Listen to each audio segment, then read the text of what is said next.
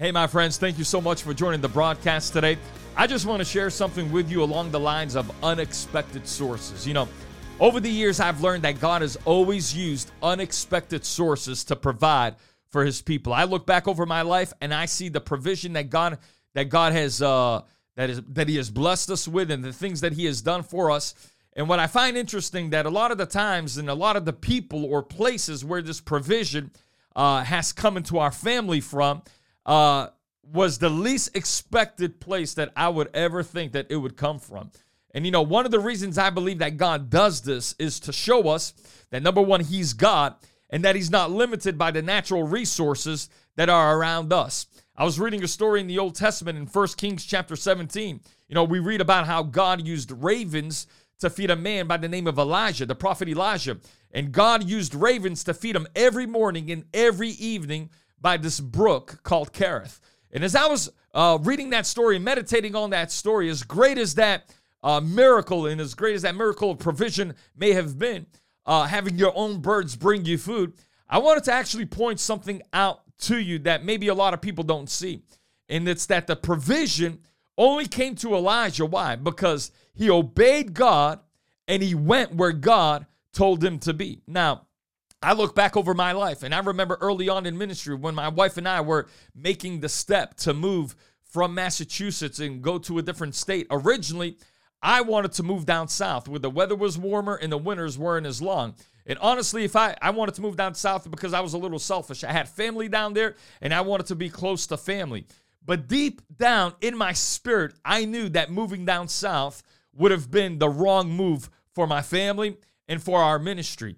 And uh, and so as I began to pray about it and I began to discuss these things and meditate on the word of God, I knew that God was calling my family and I to move to the state of Maine. Now, I know a lot of people will say, well, why would you want to move to the state of Maine? And that's what I said years ago. Why would I want to move to the state of Maine? But after being up here in the state of Maine, after 13, 14 years of being up here, I wouldn't trade it uh, for anything else in the world. Why? Because this is the place that God has called me. And if there's one thing that I understand uh, about the Word of God, and even reading uh, 1 Kings chapter 17 about the story of Elijah, is that my provision will always be where God has called me to be. You know, now that I've been up here 13, 14 years, I look over my life and I look over the time that I've been here in the state of Maine, and I see so many things that have happened to me that probably would never have happened to me if I decided to move somewhere else. You know, the Lord, uh, we bought our first home here in the state of Maine. And then the Lord blessed us with our second home here in the state of Maine. And that second home, nine months into being owners, or should I say, the bank being the owner of that home, nine months after that, our home was supernaturally paid off. When I was 38 years old, you know, I had this mindset that you had to have a mortgage till you were about 70 years old, and then you can enjoy a handful of years mortgage free. But that wasn't the story with my family and I.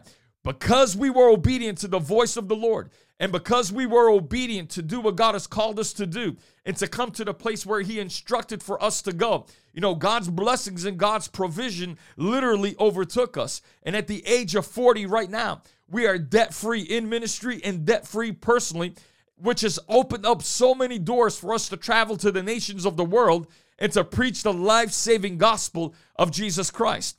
And so, if there's anything that I have learned over the years when it comes to provision, is that your provision will be where God has called you to be. Now, as as uh, as awesome as it may have sounded to live in a place where the sunshine is always uh, is always happening, where the weather is always warmer, that would have been awesome. But I thank God that I didn't allow those things to convince me. And I thank God that I was obedient to his voice and I moved up to the state of Maine because I realized because of my obedience to moving up to the state of Maine, a lot of things that have happened in our lives have taken place because of our obedience to his instruction. Listen, it wasn't by chance and it wasn't by coincidence that all of this happened to my wife and I and to our family, but it happened why? Because I obeyed God and I was where I was supposed to be. You know, the world has this saying that uh, we must have been at the right place at the right time, as if it was like some type of coincidence. But let me tell you something there are no coincidence with the children of God. There is no such thing as luck for the believer. Why?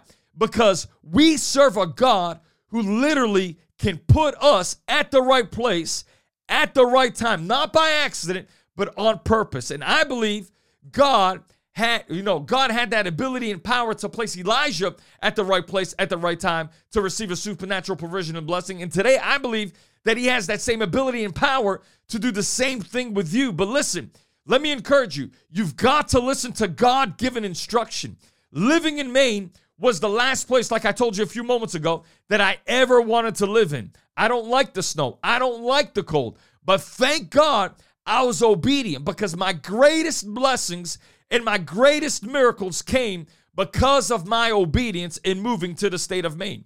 And every single one of those blessings that came into my life over the years came what I've what, that I've realized came from unexpected sources, just like Elijah with the ravens. But here's what God pointed out to me years ago through a man of God. Listen, we're always looking for the ravens that God wants to send our way.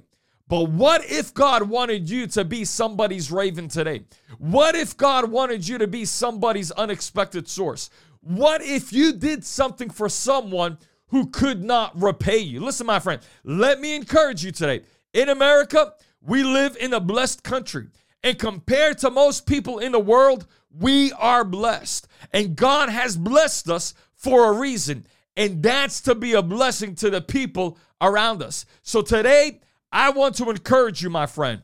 Ask the Lord to speak to you and to guide you in how you can be someone's unexpected source of blessing. See, when you partner with us today, that's exactly what you are doing on a daily basis. You are being an unexpected source of blessing to one of the many children that we are feeding on a daily basis. And you're being an unexpected source of blessing and rescue to the many women that are being rescued from drug addiction and prostitution. You know, the Bible tells us in Proverbs chapter two, uh, 3, verse 27, it says, Never walk away from someone who deserves help.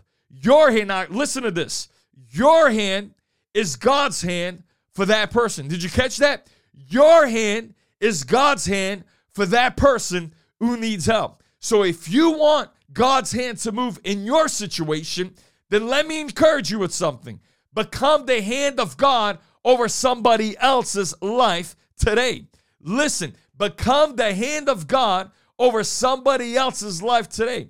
And as you listen to God's instruction, I believe you can be an unexpected source of blessing to someone in Jesus' mighty name. And as you become an unexpected source of blessing to someone today, the Bible, I believe, what you make happen for others, God will make happen for you. Let me encourage you, my friend, with this final thought be somebody's raven, be somebody's unexpected source of blessing, be somebody's answer to prayer. And I believe that if you will be obedient to the God given instruction that He will place within your spirit, beginning today, you will never lack and you will there will never be found anything missing or broken in your life in Jesus mighty name.